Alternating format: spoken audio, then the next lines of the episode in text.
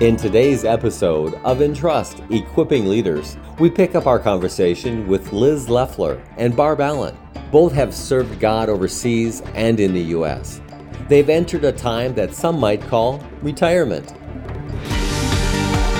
I don't know all the answers yet, but like every new life phase, Jesus accompanies us and has a plan.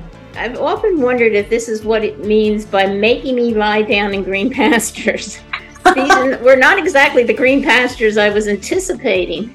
We hope that by the end of this two-part series, you'll discover some good questions to ask of yourself, your family, and others. Even if you're not called to full-time ministry, as a follower of Jesus, can you ever really retire from serving Him?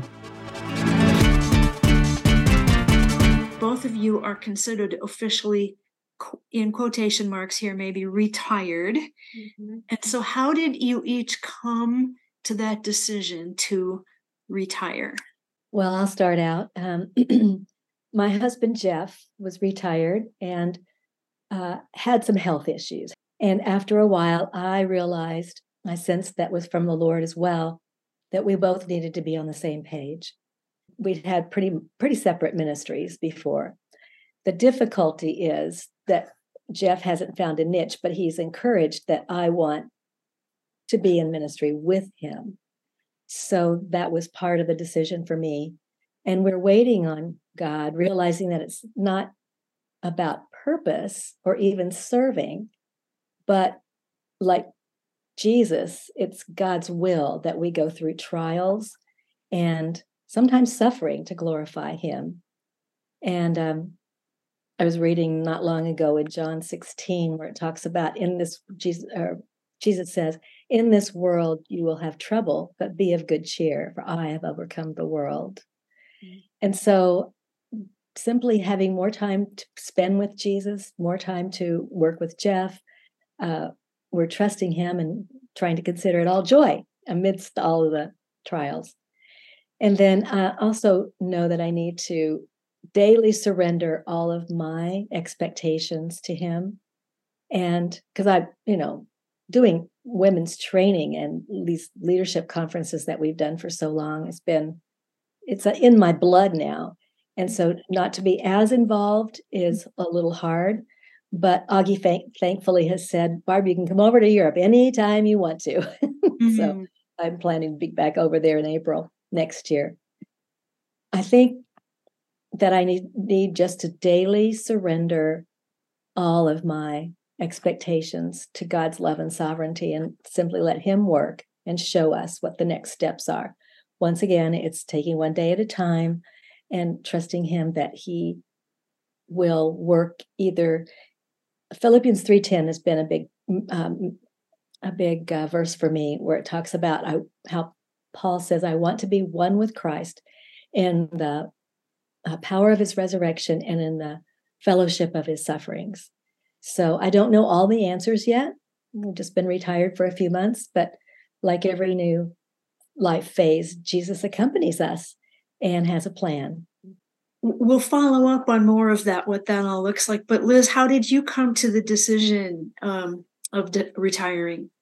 Well, it was kind of an easy decision when I did my last facilitation from a hospital bed. In Russia? No, here in the States. Oh, okay. It was May of 2020 or 2022, last May. I ended up in congestive heart failure, pneumonia, and then got COVID on top of it. And in 2020, I was diagnosed with Parkinson's. And I was trying to keep on. I cut back my hours when I got the Parkinson's diagnosis so I could do exercises to keep the effects of Parkinson's at bay. But with all this illness and the downtime, it's kind of worked on my Parkinson's and made the symptoms worse. So right now, the reason my background is blurred, I'm in a nursing home. After it became clear that I wasn't going to bounce back real quickly, and I'm still struggling with a great deal of tiredness and fatigue, that it was time to retire. So I retired after 30 plus years of service in April of this year. It seems like God had to I don't know if I would say it was God, but you had to throw a whole lot of illnesses at you to convince you to retire almost. I've often wondered if this is what it means by making me lie down in green pastures. These were not exactly the green pastures I was anticipating. Mm. And I did say to him when I was feeling more and more tired, I said, oh, Lord, I just wish I could go someplace and rest and have everything done for me. Well, I kind of got the answer to my prayer, but it wasn't exactly the way I was thinking about it. But like Barbara, I could almost echo what she said. I'm just taking one day at a time. And it's hard for me because I've been a planner from when I worked for Procter & Gamble. You planned your work, you worked your plan. And I was planning to keep on facilitating online. I really enjoyed the online facilitation since my travel was kind of limited because of the Parkinson's. Really was enjoying online facilitation, but because of the fatigue and tiredness, I just don't have the time and focus. And just trying to get time by myself. I've been interrupted 3 times on this podcast. The door has opened, even though I have a sign on the door. I'm on a podcast. Please don't come in. I mean, they're coming in for meds and everything. So my time's not my own. So I'm hoping at some point, if the Lord's willing, I can get back into ministry doing online facilitation. But for now, my focus has to be on getting my body back in shape. I find it so amazing. You're doing this interview from a nursing home, Liz. You're still, and I've seen you on some various meetings of Entrust lately, and here you are, you know, amazingly still right in there with everything that's going on. Well, not as much as I'd like to be, but I've tried to stay involved with some of the important things that have been going on within the ministry and give my input because of the 30 years of experience that I've had with them. You know, when we talk about retirement, there's a quote, kind of a financial or a legal side of it. Like when you officially say, I'm retiring, I'm going to start taking my Social Security funding or whatever. But beside that, retiring in the sense of, you know, you have your corporate jobs, you could say, I retired, I'm not going to the office anymore. But retiring from when your life is ministry, it's not quite as cut and dried as going in and out of an office every day, 9-to-5 job. So what does retirement look like? I realize you're both kind of taking it a day at a time, and as you've mentioned, but you know, how does it feel and what does it look like to be retired as a person involved in serving the Lord? Well, I think because of my fatigue issues, I'm grateful that I don't have the responsibility I had for preparing lesson plans and following up with people. I could not take that pressure, but the Lord has kind of given me a ministry of encouragement upon among some of the residents here and some of the staff. I've prayed with them. We have a staff member. One of my aides is from Ethiopia. Another one is from Cuba. And so the whole world is coming to my doorstep now. And I'm just, as the Lord gives me opportunity, sharing and praying with them when the opportunity arises for that. So I'm just doing whatever ministry he puts in front of me, but it's nothing like what I was used to doing. I'm kind of enjoying sleeping in on some days, frankly. It's nice not to have that alarm clock going off. But I think retirement still means I'm involved with people. Ministry doesn't stop just because you change organizations or you are working more out of your home or whatever. I don't think it won't stop until we breathe our last breaths. Mm-hmm. And so I'm really, once again, living out of taking one day at a time. People have always been my focus, and they'll continue to be. Like we have a neighborhood full of really needy people. And so both of us are consistently talking with people and inviting them over or praying with them, like Liz was talking about, and all that on a regular basis, because we walk out of our condo door and there they are. So I will continue also to work with Entrust trainings and mentoring when needed. Like I said, I'm planning to go back over to Europe next April. One of the things I've always wanted to do in retirement was to relearn the guitar. It was a really fun outlet for me when I was 30. This was before I even had kids. But once the kids started coming, I just didn't have the time to invest in it anymore.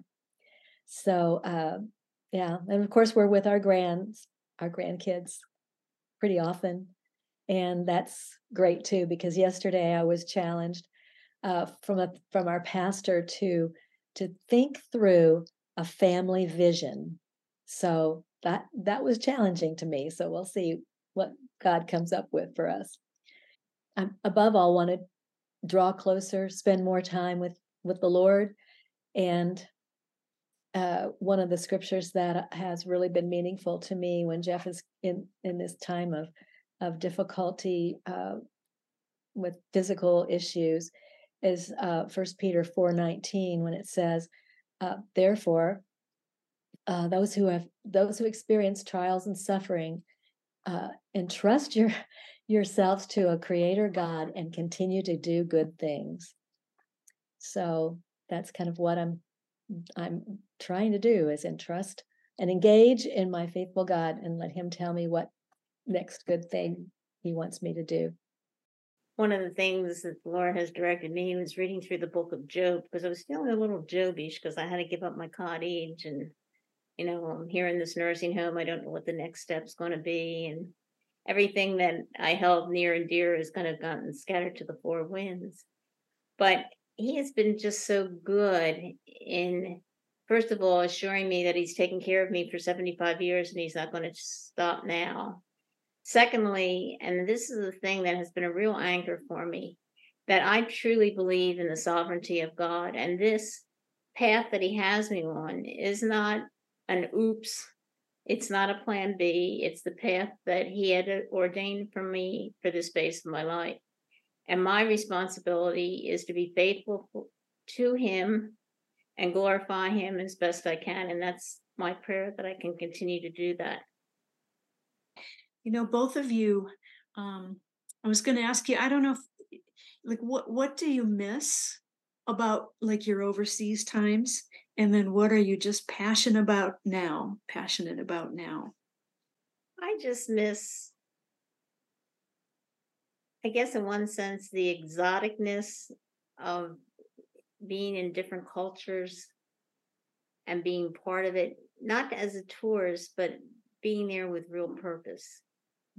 And meeting the women and seeing how the common bond in Christ pulls us together, that I miss. I also missed, in part, in coming back to the States, the total dependency that I felt as a single woman on my own in these foreign countries. Most of the time I lived by myself. I did have roommates off and on, but it just, you know, you just trust the Lord for some interesting situations you find yourself in. But now I found myself in another kind of interesting situation, and I feel like I'm depending on the Lord more now than I even have when I was overseas, because the future is so unknown right now. Mm-hmm. So I just miss the international flavor of working with women from around the world on the training that we did online.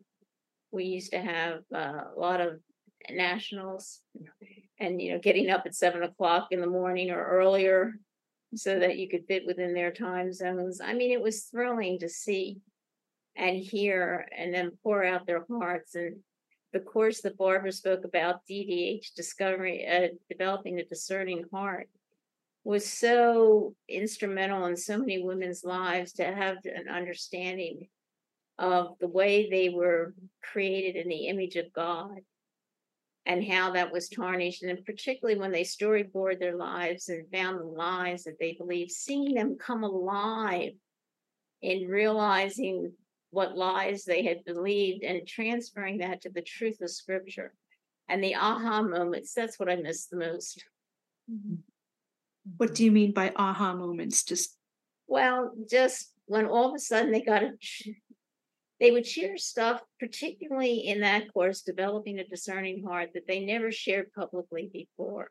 Mm-hmm. And the freedom that gave them. And when they understood the truth of God's word and said, oh my goodness, I remember one woman said, nobody ever listened to me before. I never thought I had anything worth saying. It's those aha moments that often came with tears from the depths of their hearts. That's what I miss. Mm-hmm. I have to second that, because I enjoying being with women as much as I do, to see them go so much deeper with the Lord in their personal lives, in their ability to lead Bible studies, in their understanding of God's word, and their understanding of Him, who He is. I've come to the point where I see that is one of our biggest challenges, is helping people understand who God is. And when they do, their faith just takes off. It's just amazing. So I saw that in up close and personal in Africa, because those women over there, they get nothing. And I was there in November for this developing a discerning heart course. And those women, they, I think of one woman in particular who was able to apply the whole aspect of forgiveness in a way that she had told people about before, but never applied to her own life, marriage, and life with her family.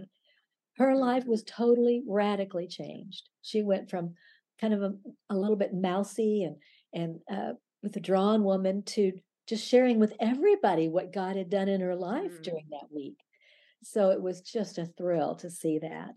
And I look forward to having opportunities to see her and others. And it will be, of course, online, but because I'm not planning to go back to Africa. But still, we pick up where we left off with many of these women, and we see how God is still changing their lives, still working. I miss probably more face-to-face with my European disciples more than anything, but thankful for things like Zoom and WhatsApp to keep in touch. Yeah. Are there fresh other things? What are you passionate about these days in 2023? Well, I've been doing a pretty in-depth Bible study with some neighbors, and one of the neighbors who I thought, she just is so scattered. She needs God's word to keep her more together in her life. And it was interesting because right around Easter time, she said when she went to church, God was telling me I need to do Bible study. And so I was trying to figure out, who am I going to do Bible study with? And then you called me. I called her the day after Easter, kind of in fear and trembling, thinking, she's probably not going to want to do this, but God, you're in charge and I'll let you be God. And so she just said, yes, I'll do it. And so now we're starting to do this in-depth Bible study together, and she can't wait. She's just really excited about it. Starts on Wednesday. Well, like I said, my main focus right now, what I'm excited about, is trying to get better so that I can have full health and strength. And I have been invigorated by things like this podcast and the few things that I can jump in on. And I think I was telling you before we started, I got an email from the woman that's in charge of Russia. She has a pastor in Uganda that is desperate for our training. So I sent a note to her folks that are involved in Africa and said, hey, can anybody reach out to this pastor? He wants his women trained. He wants his training now. And I thought, the Lord's still using me to spread this a little bit. So this little highlights, and I'd love to get back into it full time once I get my strength back. Interestingly enough, too, when we were in Africa last November, there was a group of women who came for the very first time from Chad, and they were French speaking, but some of them could speak fairly good English. And so after the course, God just kind of gave me this idea. Well, why wouldn't it work for our French staff to minister to them? And so they're trying to work out a time. It's hard right now because security is really bad in most of these African countries. Almost all of the African countries are going through coups or close to going through coups. And so, but the French women are excited to minister to the Chadians, and the Chattians are excited to have them come so that they can get further along in their training in their mother tongue. So really fun things, you know, you don't have to always be going overseas. I mean, both of you, God has put you with just the right people at the right time in the right place. It seems just again and again to bring Augie into this story from Hungary and Vera from Russia and connecting people from France with people in Chad and so forth. I mean, oh my, what would you like your legacy to be? Just that I loved God and served him faithfully. Mm-hmm. I would say that's similar. The thing that came to me is, God, please be glorified in my life, whatever you want to do. And finally, any words of wisdom to someone who will be listening to this, either considering if God wants them to begin to serve full-time, like either they're young or they're retiring, but maybe God is calling them into ministry now, or knowing when to retire. Any words of wisdom on starting into ministry or quote unquote retiring from ministry? I would say, don't limit God. Let God have his way in your life, because he can do, just like Ephesians 3:20 says, exceeding abundantly beyond all that we could ask or imagine in Christ Jesus. And I'm just flabbergasted often with the fact that he has used us in so many ways, but it's only been because he made the plan. And we just said, okay, in your Holy Spirit's power, we'll do it. Just show us how. So I would say, whether you're young or old, the young ones, don't be afraid to raise support. It's one of the most challenging, but the most gratifying things. Mm-hmm. It's just so exciting to see supporters get on board with evangelism and discipleship, and to see their lives changed as a result too. It's not just about supporting us, me, Liz, whatever. It's about God having the glory and then seeing growth in people. I've had a couple of supporters come to Christ because they realized they weren't Christians. So, you know, there have been a lot of fun, happy, lots of laughter and lots of great opportunities. As far as retiring, I wish I knew more about it at this point, but I'm not. I think retire, the word retire has a negative tone to it. It's like, I'm not going to be doing anything. Oh, you will be. You'll still have the focus on people. You'll still minister to people. You'll still see lives changed. And that is worth hanging around for. And he'll lead you into different things. That's just the way he is. But it's really about getting to know God better too. Every phase is about getting to know God better. Yes, amen to that, Barbara. And I'd just like to say, if you don't feel you're qualified, think again if God is calling you. I'll just share this. You know, I have done this training all over the world. I've worked with people with master's degrees up one arm and doctorates down the other. I don't even have a college degree.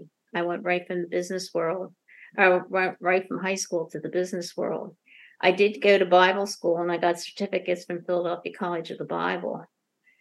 And when I first joined Entrust, they wouldn't let you even touch the curriculum unless you had a seminary degree. Mm-hmm. And I figured, you know, I'd just be doing my administrative duties like I had done all my life as an executive secretary. But God opened up Eastern Europe, and there was such a demand for women's ministries. They were willing to give me a try. They put me through a really rigorous test, including the seminar with Anne Graham Lotz and for expository Bible teaching preparation, and then sent me in with one of our educators to make sure that I got the salient points from each lesson, if I could work through a translator. I jumped through a lot of hoops, and they finally decided I could work with the women's ministry. And I am just totally amazed at what the Lord has allowed me to do with my limited formal background.